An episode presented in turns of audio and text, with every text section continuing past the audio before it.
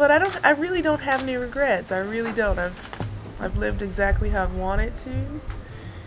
I've tried my hardest every single time. I didn't win the matches that maybe I should have always won, or but I really gave it my all. So that for me is enough.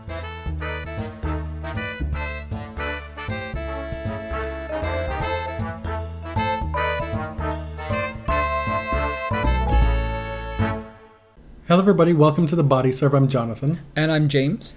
We're coming to you with our Nature Valley Wimbledon preview episode. Brought to you by the Fever Tree Championships. what is a fever tree? You get special discounts if you use the promo code Oats and Honey. Which we all know is the second best granola bar behind the peanut butter one. Rubbish. Fruit and nut. Oh, oh no. First things first, we want to issue a very big thank you to everybody who listened to our last episode, which was our Pride special. It was a an important episode for us. You know, it, it was emotional doing it. hmm It was very important for us to get it right. And uh, we took a lot of care with it, and we really, really appreciate all of the feedback we received. It meant a lot that it seemed to strike a chord with people. So Are that's you it. are you saying we got it right? well, I, I'm saying we tried very hard. That's that's my role in life to always take you down a peg. oh, wow. when you get a little bit mm. too big for your britches. so thank you, y'all. Now that we're into the thick of grass, the grass season, it's super short. You tweeted this week that we really need to have a, a Masters played on grass. We do. And I tweeted facetiously to cancel Indian Wells, which was clearly a joke, kind of like Eat the Rich. Uh, I didn't mean to elicit so many responses. You would not shed one tear if Indian Wells went by the wayside. I I would not. No. Clearly, Madrid and Paris are the masters that are are really the most disposable. the more practical options. exactly. And one of the major issues at play, apart from having the will to do it, is having a, a venue that's big enough to host Mm. A mm-hmm. grass court event at this point, right? We would absolutely love to see it, but in the meantime, Tennis, it's a different day in tennis. Three out of the four majors used to be played on grass. It is not so anymore. The upkeep is crazy. The sport seems to have largely moved on. we're a little bit haphazard this episode. There, the episode is going to be two distinct halves. The first half being an etc. period where we will throw everything at you mm-hmm. that's been happening and what we we deem you know usable for the show. and cut anything that sounded too shitty in post production. And then the second half will be a parsing through of the draws. And then we will be on our way. Okay, so what were people talking about during this grass season? We haven't recorded an actual tennis episode since the end of Roland Garros, mm-hmm. so we've missed three weeks of actual grass tournaments. That is correct. Let us catch up on the most important thing Nick Kyrgios's lewd, lascivious gesture at Queen's Club, the hallowed grass of Queen's Club. And in case you did not see it, this is just for the purposes of information, letting you know what had happened. Nick was on his changeover and he had a bottle, a water bottle, a plastic one. And uh, he looked toward his box and he started uh, shaking the bottle in a masturbatory Ma- fashion. manipulating the bottle? Uh huh. In short, quick bursts that culminated with a splash. Yeah. Yes. And then he drank it. then he drank the bottle. I'm not sure exactly who he was looking at or who he was trying to amuse. Robbie Koenig on the coverage said, Well, that's a great place to start our Prime Video UK coverage. That is the best thing that Robbie Koenig has ever done on air. Oh my god. Okay. So Nick is clearly an immature dumbass. Like we we know this, right? So let's get that out of the way. Before we get into that, though, Robbie Koenig really missed his opportunity to make Boomski really work. Oh my god. it would have been the first time Right? it really worked. Okay, so we got out of the way the the joke while some thought it was funny, including us, was rather immature. What I don't understand is the total outrage about it, which I feel is a bit performative and lines up with where one's fandoms lie. You know, where your loyalty was before this event It it hasn't changed. Isn't that where we are with so many issues in tennis Yes. at this point? And we'll see it with the Serena seeding issue to come. Uh, there's just not a whole lot of nuance in the discourses and also a lot of room for staying out of it. You know, folks Well, feel yeah. compelled to opine one way or the other whenever something happens. And uh, sometimes you just gotta sit it out, you know? This uh, Nick was fined fifteen thousand euro for this this event, this short episode, and I I just have to kind of scratch my head at that. I understand that it was on TV and it was it was immature, but fifteen thousand euro. What is the issue here? Is it a like an unwanted exposure to sex for kids? Is it? Is it? Do kids know what that means? And maybe it's a good Should they? entryway to explain to your children the joys of masturbation. that it can be healthy. I don't know about all that. I, I see it as a, a dichotomy of ru- we're getting our feathers ruffled about this uh, so called lewd gesture that we put in the sex, ca- sex category. Right. Right? And then when we have people showing overt, violent outbursts on court, it's like, oh, well, Or like physical aggression. It's what would you do if you're in that situation? Wouldn't you chop down her chair too? Right. And with men, it's like, oh, boys will be boys. You know, Jared Donaldson steps to an umpire, gets in his face, and tries to be physically imposing. Nick- Jack Sock uh, really just demeans every female umpire he's come across in the past few weeks. Really. It's been one hit after another. And so, what is the takeaway then? Are you saying, well, th- that that is just lewd? That is absolutely unacceptable. But if we're looking at it from the viewpoint of, you know, kids, the impressionable ones, but when they sit there and watch Jack Sock berate a woman like that, and you don't address that or uh, decode that for your child, what what which is more harmful? We Uh, are so desensitized to to violence in society, as opposed to sex. Agreed. But if there are people out there who take issue with all of it, Yeah, then I I understand that. I totally get it. button all your buttons. Right. Be be boiling hot in the summer sun. That's that's totally fine. I th- I think the, what you are calling out is just the the hypocrisy of of objecting to one and not the other. Yes. If if both Nick's gesture and some of the more aggressive and violent episodes from players they both make your blood boil, that's fine. I get it. I did not have it in me to be outraged about this. Yeah. I mean, like, with Really? everything that's going on in the world and in tennis, like this, it was actually a bit of a respite. I know, right? But then what about the folks who say, well, this is just one more in a long line of incidents for Kyrgios? Right? Because, like you said, this wasn't going to change somebody's opinion of Kyrgios if you've already taken that, that course of action. Right. And I see a lot of, well, look at the misogynistic thing he did against Stan Wawrinka disrespecting Donna Vekic. hmm Uh, that was three years ago in Montreal. He's done other kind of bratish things on the tennis court that people find annoying. Like, and you're you're free not to like him. I just I have to resist this move to further criminalize someone to talk about them in the language of criminality because he is brown, because he's this bad boy of tennis, but he's not given the leeway as other less brown bad boys. To be clear, Kyrgios is just in your face with it. Like he doesn't give a fuck, and Oh, that is yeah. his prerogative. Some find it refreshing. I still haven't uh, kind of figured that out for myself. Not sure it matters, but to your point, let's be clear: the majority of the men on the ATP tour ain't shit. Some are just very down low about it, and for some of us, the way they present it makes it more palatable, and so we don't call it out. And so, what is it about Kyrgios that is just so affronting to folks that makes his behavior that much more offensive than others? And also, he's just more famous. hmm Uh, newspapers like to cover him because it's interesting. It gets clicks online. Someone like Pablo Cuevas, who mimics oral sex while staring at a female spectator, hmm uh, he makes lewd comments to female umpires. Like that doesn't get a lot of play, but Nick is the criminal. My bottom line with this whole thing is just I do not want to hear this Kyrgios thing unless you're coming for Jack Sock.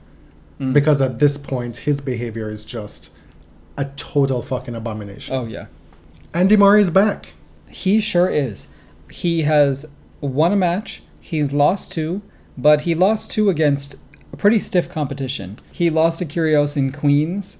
He beat Stan Wawrinka pretty easily in Uh-huh. Eastbourne this week, and then lost to his countryman Kyle Edmund. To be fair, Stan hasn't proven much of a challenge to anybody in his comeback so far. True. Andy did play well. He did. I'm a little, I don't want to say concerned. I'm just observing his movement is not, uh, clearly not what it was, and I'm sure he's still a little bit iffy. Who are we talking about, Andy or Stan? Well, both, but Andy in this case. His lateral movement is a step slow, and I think that's to be expected. I, I'm surprised to see him back on the court this fast. It's it's been a while. I know, but I mean, he- it's been delayed many times. Well, there were questions that he wasn't going to play the grass season, that he was scheduled to play Washington as his first tournament back. Those were rumors, of course. But I'm I'm happy to see him back on court, and I want him to kind of take it easy. You know, listen to his body and and see how far he can go. The issue with all these players coming back from injury is that they're playing all these tough matches so early on. Right. Andy says that he's happy to do it because it'll give him a better test of where he is. And we'll see when we get to the draw analysis part of the episode that it's happening over and over and over again, where these top players coming back are met with tough matches. Mm-hmm. Roger Federer wins title number 98 in Stuttgart. He regained his number one ranking for one week and then moved on to Halle. Kind of everyone expected him to win the Gerry Weber Open as well, which he's won a bunch of times nine. And his play wasn't as impressive that week. Made it to the final and lost to Borna Coric, who is not a grass court phenom by any means. But Borna has been putting in the work this year, hmm and he is absolutely on the come up. What we've been seeing this year is Nadal and Federer flip flopping all over the place with the number Right. one and number two ranking. And so when Federer was unable to win in Halle, the 10th time he would have won that tournament, Rafa then reassumed the number one ranking. Mhm. And we're going to see it again through the rest of the year. That's Right. just the way it is. And we've seen a, these two gentlemen trade back and forth the ranking as one of them were like on vacation or on an injury timeout, or, you know, Rafa got the ranking back by not playing. Federer got the ranking back uh, also not playing during the clay season. So there is still this huge gulf between two and three on the ATP side. And you wonder, as we go through the rest of the year, are any of Nadal and Federer's points going to come off? Is that gulf going to get smaller? Well, Nadal, his main issue the rest of the way is the US Open. Yes. And then if he's healthy and able to play well through the rest of the year, he'll be in good stead. Right. If he plays at all, really in the late fall, because he didn't really play that much. Petra Kvitova, your tour leading winner so far in the WTA, with her fifth title defending in Birmingham. If you recall, last year in Birmingham was the first tournament that she won since coming back from her attack. And while she's been unable to parlay that into the bigger events this year, she's just cleaning up the smaller events. Mm-hmm. I mean, she's won five titles on a bunch of different surfaces. We've got outdoor hard courts, indoor hard courts. She won on clay, and now here's a grass title. Could she add the grass title to her haul this year? She's won it twice before in spectacularly dominant fashion. There's no reason that she can't win it again. I was surprised to see her in Eastbourne this week because she is a leading contender. I was surprised that she was playing the week before, and she did pull out with a hamstring issue. I'm not sure it's an injury, but it was more like a precautionary, I need to be fresh for Wimbledon. Before we get into the Serena Williams seeding issue, which will lead into the, the draw segment of the episode, I have a question for you. For me, Yes. What in the hell is going on with Boris Becker right now? you think I know? this is crazy. Uh, Well, I'm okay. Can you can you inform folks what you're referring to now?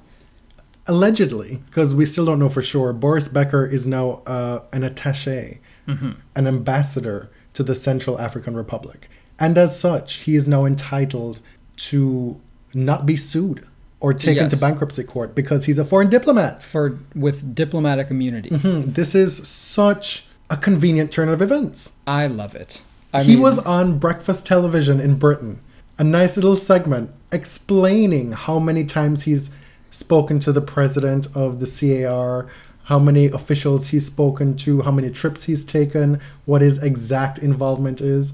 And he was pressed on whether this was just to evade the whole bankruptcy thing. He was like, no, I, this opportunity came about and I, I was bound to tell them by law that I am a diplomat. And it just, it just happened that way. You know, whatever he is paying these lawyers, it is not enough. They are good. Because then there are folks coming out from within the CAR government saying this is not so. that his passport is fake. Yeah. Oh, oh, I just his- read this a Washington diplomatic Post. Yeah. I just Oh. read this Washington Post article that his passport's fake. That there's no such portfolio within the government. That that job has not been assigned. Uh huh. But then the embassy of the CAR in Belgium said something to the contrary. That it actually is real. Oh, So like your guess is as good as mine. Boris is now saying like, well, that claim that my passport is fake is bullshit. after watching his documentary, I don't know about you, but I came away feeling just a little bit for him because, Just a little bit. well, the documentary was really biased in his mm-hmm. favor. Like, it was meant to make us sympathize with him. And it was really presented from his side, right? It was propaganda. It was still entertaining. yes, absolutely. and I don't I don't really know enough about the Boris Becker story to to have a very strong opinion about it. But I don't know. Like everything you hear is just like, "Oh my god, this sounds like bullshit." Serena Williams is going to be seeded 25th at Wimbledon. Mhm. And folks are all over the spectrum of outrage and glee on this issue. Similar to before Roland Garros, there was a lot of coverage about whether Serena would be seeded. Wimbledon is a bit different because on the women's side, they don't follow a formula, and most years they go basically by the rankings. But the seeding committee has the the right to adjust the seedings if they see fit when there is a risk of not producing a balanced draw, Mm-hmm. basically. So they they expressly state that they want the draw to be balanced. There is consideration for a rash of upsets, and seeds by nature are a way to privilege the best players. So you're saying it's inherently biased. it is. The seeding system makes the road easier for the best players. It's inherently unfair. You play well throughout the year to earn that seed, to earn that privilege. So that's what Wimbledon does on the ladies' side. There's no formula, but it turns out that the seeding committee met and landed very, very close to where Serena would be seeded if they had applied the men's formula, based on her grass court results. Again, we have the lead up to a major being dominated by Serena Williams' return from maternity leave, whether or not she'll be seeded, how high she'll be seeded, and it is getting a little annoying Hmm. to me. The first time we talked about this issue, we were like, well, yes, the women's tour, the slams, they need to come up with something because this is just not fair to women who want to have that work life balance mm-hmm. in tennis. And then we came back the second time and we're like, well, we kind of see where other folks are coming from. But we've always come down on the side of something needs to happen, right? So we're you're not going to get the outrage from us. We don't think that this is an issue where oh well, of course it's going to happen because it's Serena Williams. Well, yeah, as it should. Mm-hmm. If if somebody you have the top player in history arguably going through this, then she's going to be the one who's going to change something that frankly we think needs changing. So that's not an issue. Well, it's just like it's a little bit silly to expect otherwise. And just because other women have been disadvantaged in the past, that doesn't mean that we can't have this conversation going forward. Mm-hmm. And there can't be precedents set from now. So, again, like we said a month ago, the conversation is happening because it's Serena. That is clear. That's something we have to acknowledge. But does that mean that the conversation should not happen? Think about this whole business of the American dream, right? People say, well, pull yourself up by the bootstraps, you'll get there, work hard, make your dreams come true. And people buy into that wholeheartedly. And it does not take into account for all the different structural institutional disadvantages that are built into the system to stop you from getting there. And this is kind of what that is. You know, just because there are some women who have been through it and say, well, it's fine. I, I didn't need to. I got where I needed to be anyway. Doesn't Right. mean that it shouldn't be there. Mm. You know? Yeah, RuPaul. At the end of the day, once folks take steps to make this law within tennis, it's not going to be an issue. I absolutely believe Right. that. Two, three years down the road, it's just going to be taken for granted. It's going to be expected. One thing I think we should make clear is that Serena's seeding is actually independent from the maternity leave policy. Like it, it's actually not the same thing. Wimbledon decided to specifically at Wimbledon. At because the US Open yes. has said that they will be having a maternity. Yeah.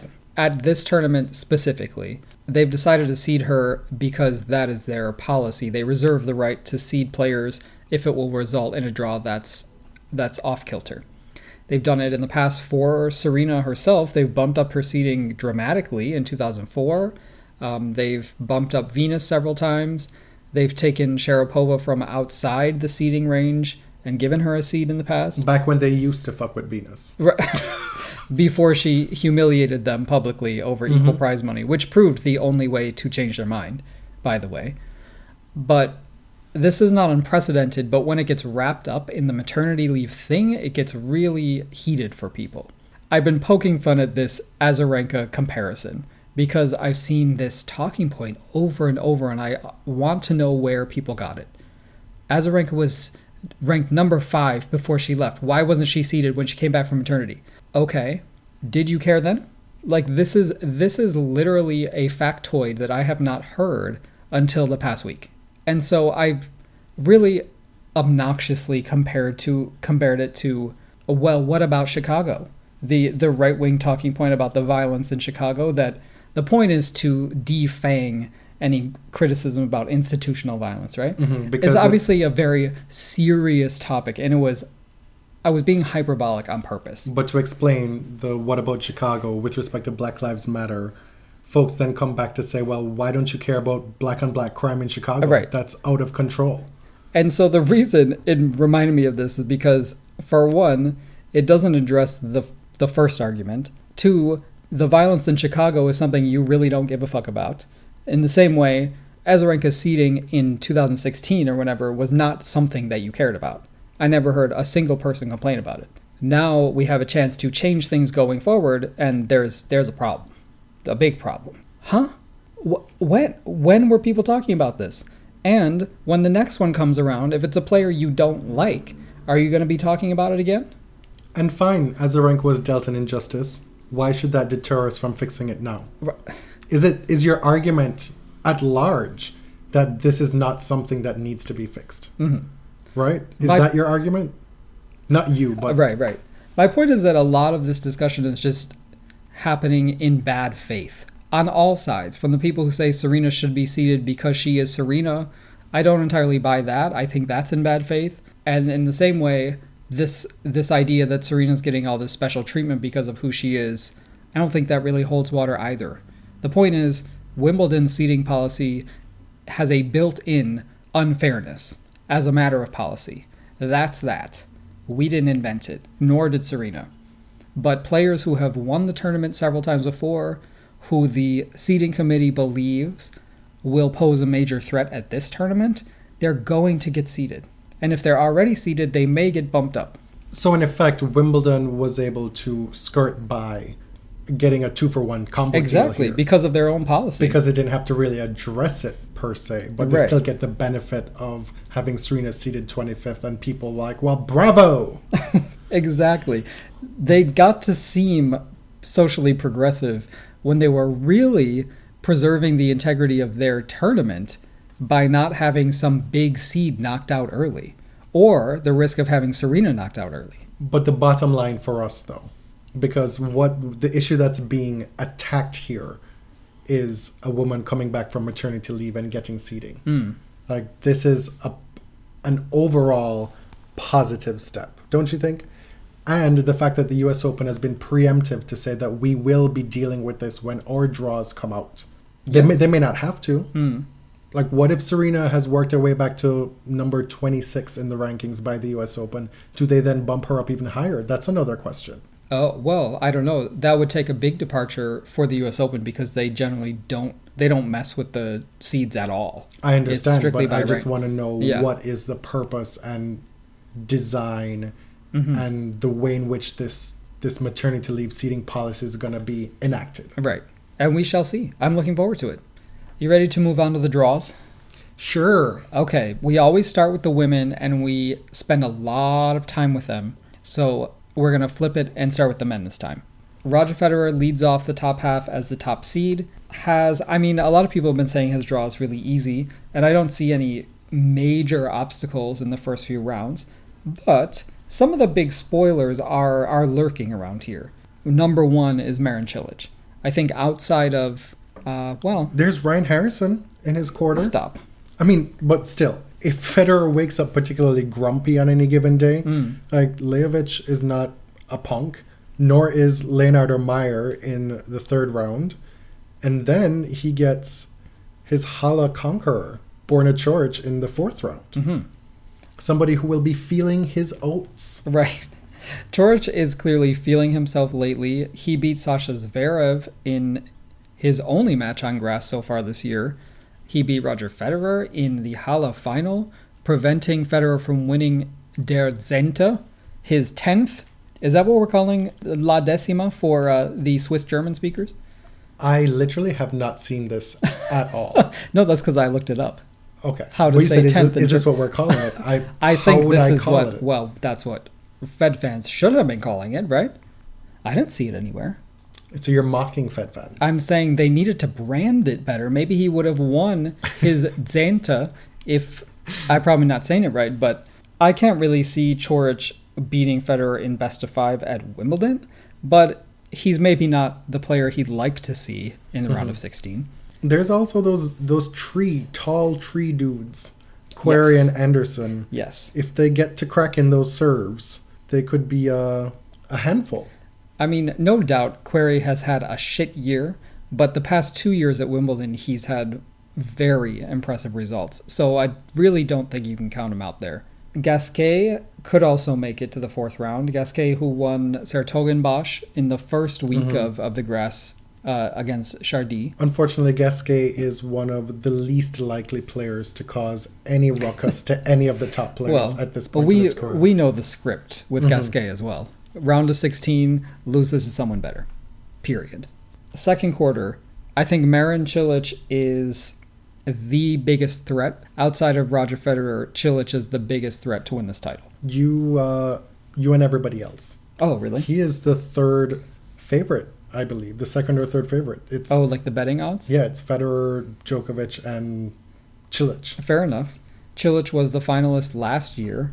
He just won Queens. I mean, his draw is very doable. He could get Raonic or Pouille in the fourth round. He could get Isner in the quarters. But, I mean, I see a Cilic semifinal, no problem. There's just a lot of tall dudes in this half of the draw, right? Do they all just come out for Wimbledon? Look at Stefanos Tsitsipas. Just got his first Grand Slam win at Roland Garros and is now seeded, number 31. Same with Borna Coric. I don't believe he's ever been seeded that high. Number 16. Like, these are just rapid ascents. And I could see Stefanos kind of riding that wave. He could face, well, he's seeded to face Grigor Dimitrov in the third round, and you know Grigor is in a slump again.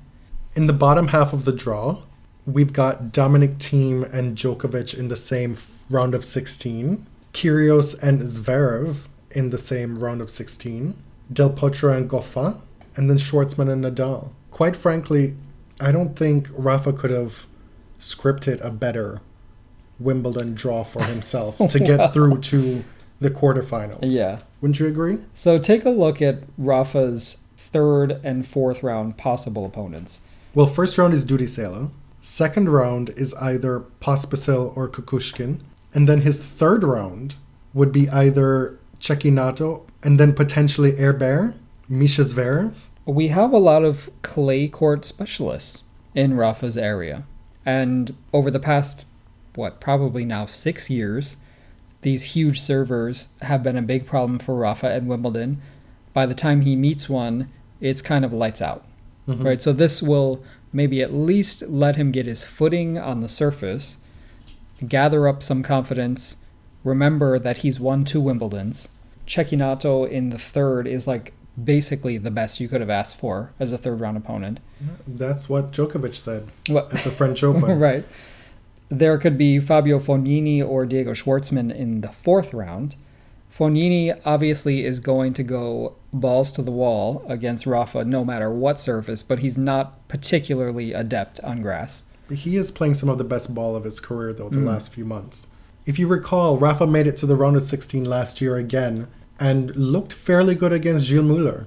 Yeah. I still believe that, and it, he just was not unable. He was just not able to overcome the serving matrix. I think also he was concussed. I really do.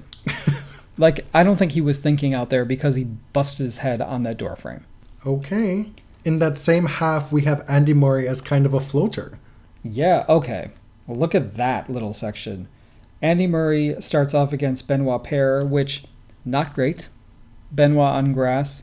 I think Murray gets through, but it's not the ideal unseeded player. And then he plays Shapovalov Yeah. in the second round before potentially having to play Del Potro in the third round, and then Goffin in the fourth round, and then Nadal in the quarterfinals, and then Djokovic potentially in the semifinals. So Right. this is a this is a a tough ask Mm-hmm. for Andrew Murray, assuming the draw doesn't fall apart around him. Right. So this bottom half is very stacked if these players play up to their potential. But we have some people like Murray, like Djokovic, not where they were three years ago, mm-hmm. or you know, coming back from long layoffs. In the third quarter up here, we kind of breeze through that. But I think the possible Edmund Djokovic third round is very interesting. Kyle's going to be at home. He is skilled on grass. He beat Andy this week. He's skilled, period, at this point. We need to disavow the notion Right. that Kyle Edmund is not somebody who is formidable Mm-hmm. because he's proven it. Semifinals at the Australian Open, playing well on multiple surfaces, playing the top players well. And he has beaten Djokovic this year. And he just beat Andrew Murray. Why am I calling him Andrew Murray?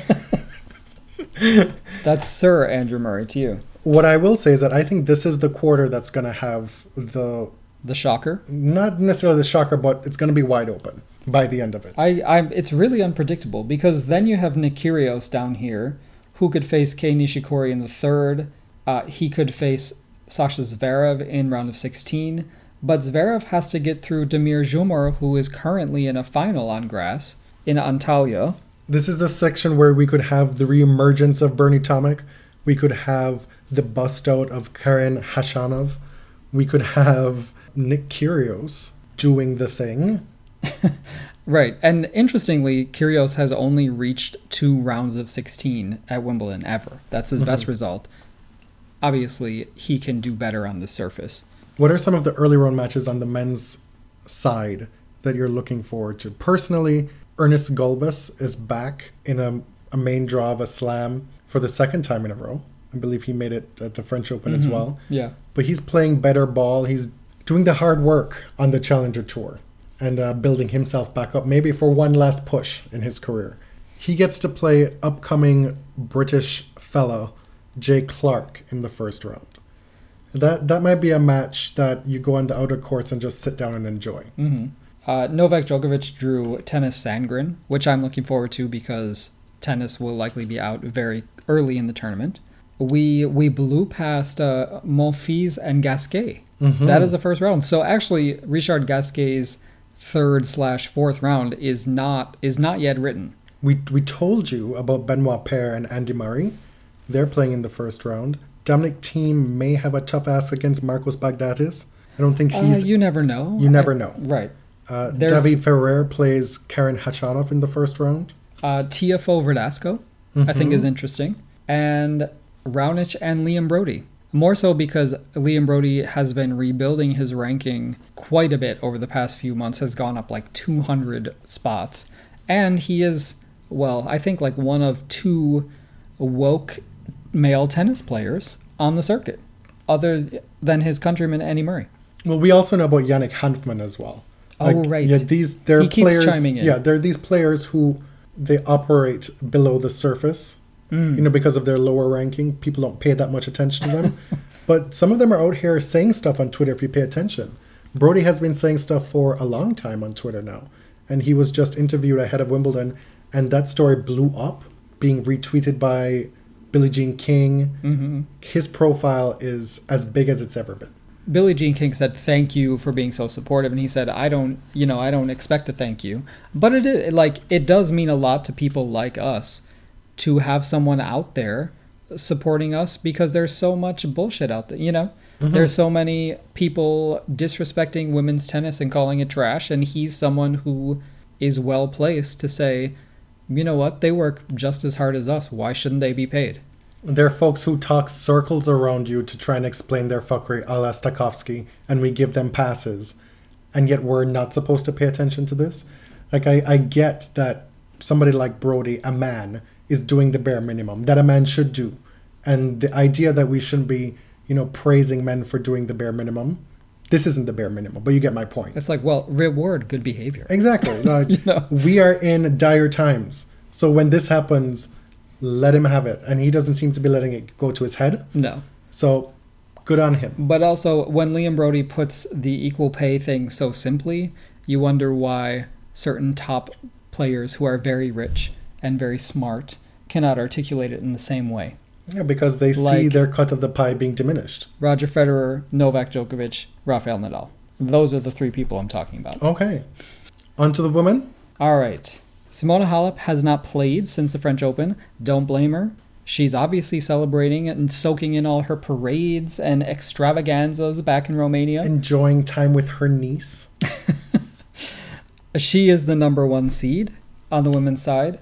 She is leading off a quarter that includes Yelena Ostapenko, Maria Sharapova, Petra Kvitova, Joanna Konta. That it's not easy. Ostapenko's ranking has obviously dropped a little bit after failing to defend her winning points last year at Roland Garros. She's down to number 12 and draws Petra Kvitova in the fourth round, which likely would not have happened if her ranking didn't drop so significantly. Yeah, still not a big deal.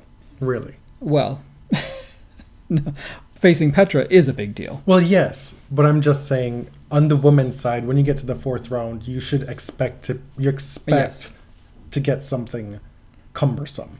That is true.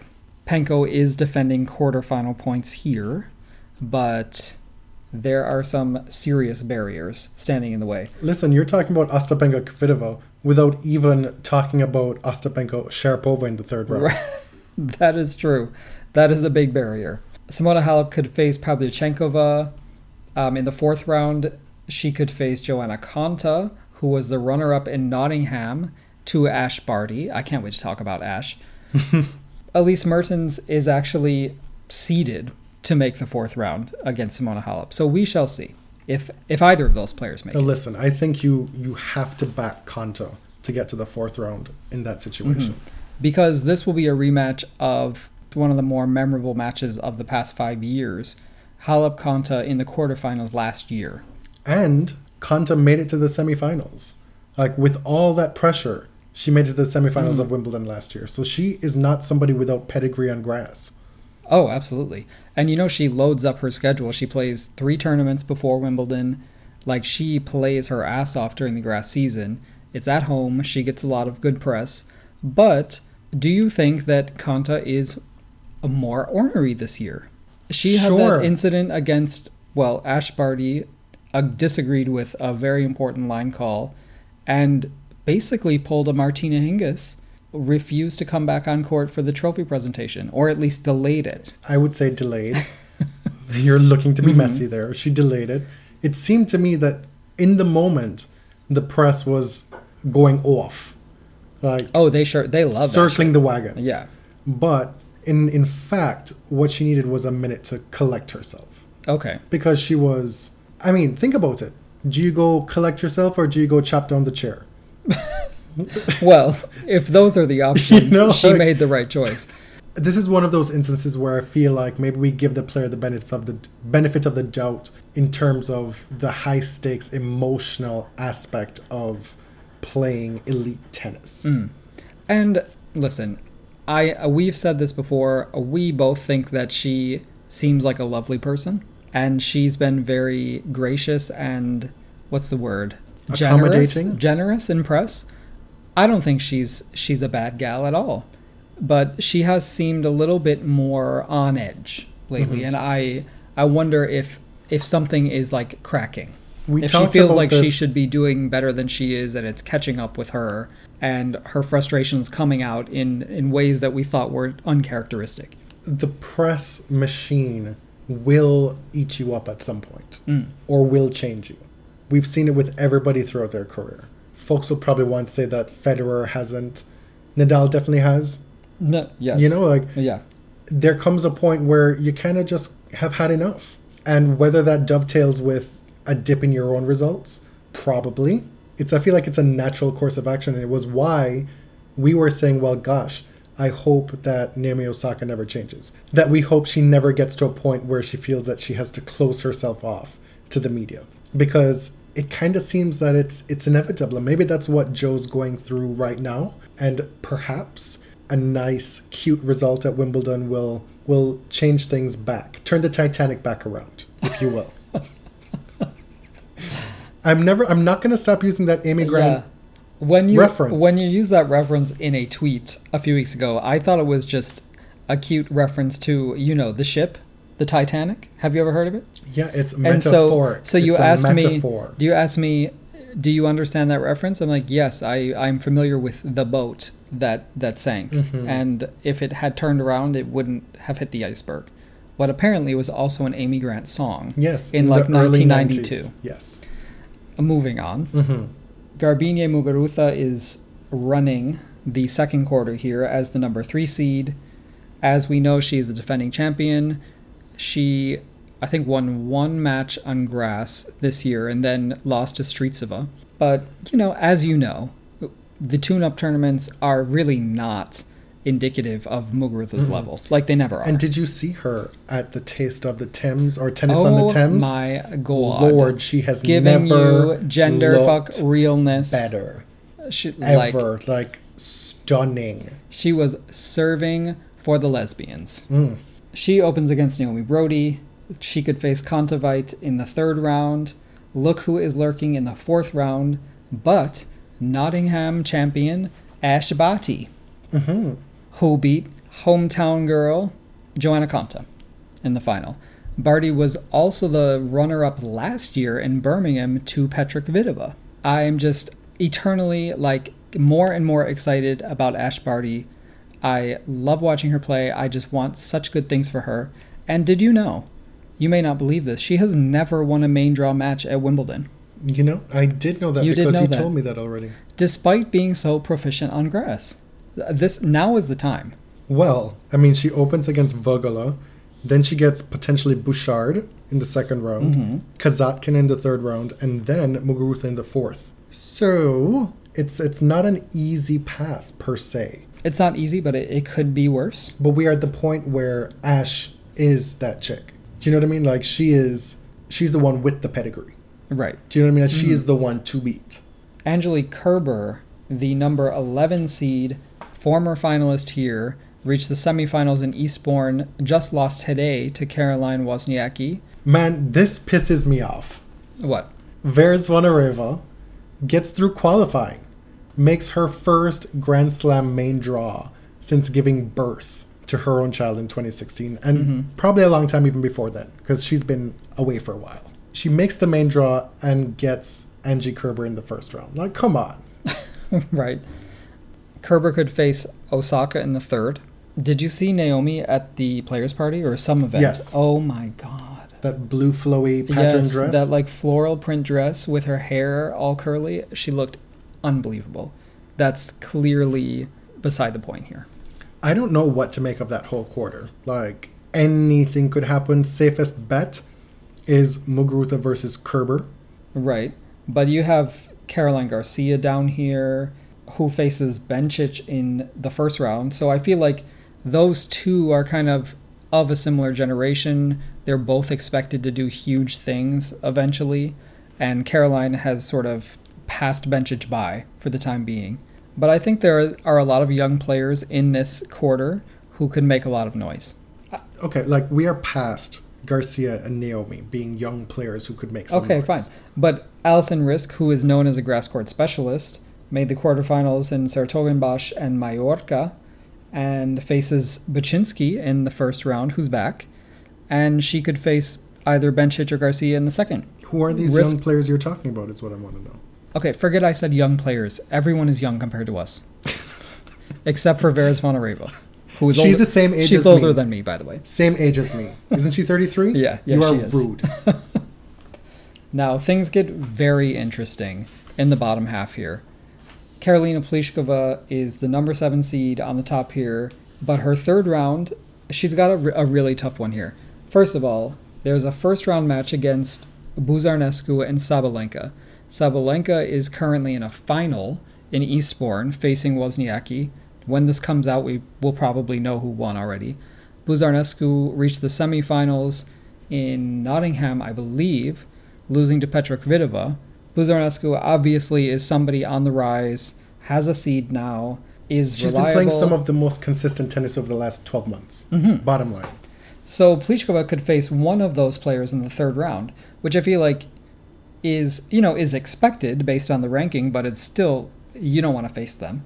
And then if Venus gets to the fourth round, there she is, a Pliskova Venus rematch, which is something I both do and don't want to see. Even before then, there's potentially Victoria Azarenka in the second round, which, given Vika's form lately, mm, not necessarily a worry for Pliskova, but on paper and on name, Mm-hmm. it's a it's a big deal for a second round match. And again, the players coming back from injury or maternity leave, they're having to go the hard long yards early on. Right. If Venus is to get to the to the quarterfinals, she's likely to have to beat both Pliskova sisters, Kristyna in the second round, to then play Kiki Bertens in the third round, and then Karolina Pliskova in the quarterfinals. This the other section here is pretty interesting to me because Sloane Stevens, who is a number four seed, Mhm. think about that, from being not ranked, or like what 900 or something last year. So she's still gaining points. This is the last tournament I believe that she can actually gain more points. Now she's she's still not defending anything. She will face Donna Vekic in the first round. We don't know how Sloane looks on grass. She hasn't played a warm up tournament, but Donna Vekic is not the player you want to face if you're trying to get feel your feet under you on grass. I think that Sloane is still a safe bet to get through, but it it's not easy. If she's playing well, that's a pretty decent section for her. Right, if she gets past the first round. Zhang is the other seed. Um, we've got Goerges Strycova, who opens against Kuznetsova. Monica Puig opens against Goerges. You know, it's looking like either a Goerges or Sloane, or maybe Strycova quarterfinal. That's that's pretty big. What do you mean by big? I mean, that'll be big for any of those players, I think, Mm. even Sloane. and then the quarter that will be causing all that conversation. Whatever do you mean? Because you were curious where Tatiana Maria landed? Huh. Hilarious. No, she was the winner of Mallorca.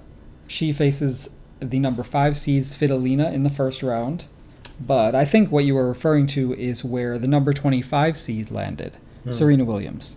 She's going to face Arantxa Rus from the Netherlands in the first round, and she's seeded to face Svitolina in the third. Um, a lot of people are saying that Serena's draw is easy.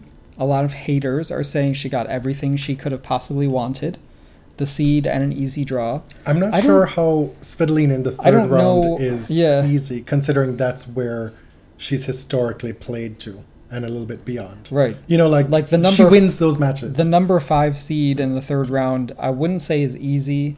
Madison Keys is not easy.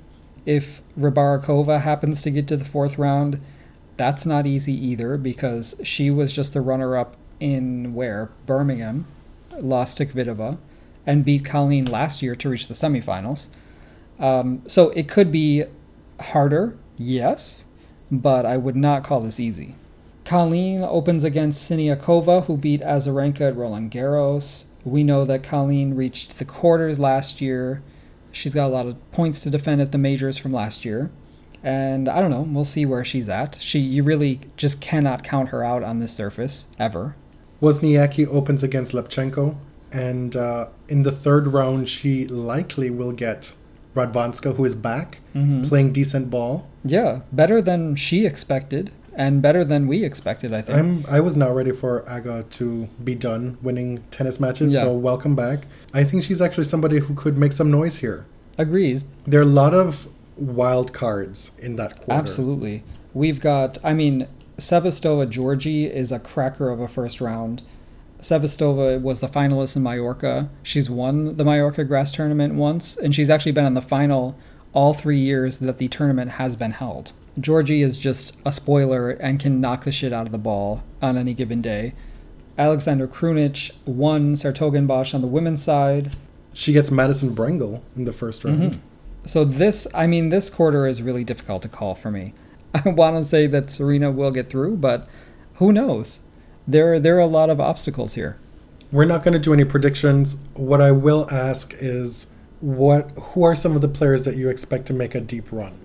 Be it to the quarterfinals or semifinals that you may not necessarily expect. Who could surprise at this Wimbledon? Hmm. Like who I think will or who could. Either Because my my predictions last time were terrible. I say Radwanska or Krunic will make a deep run Mm. from that same quarter of the draw. That's my one pick on the women's side. I think that Tatiana Maria is going to dump Svitolina in the first round.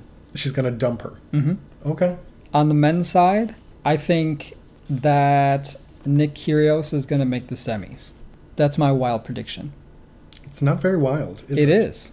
Djokovic and Sasha are in the way. And I'm going to go with Kyle Edmund.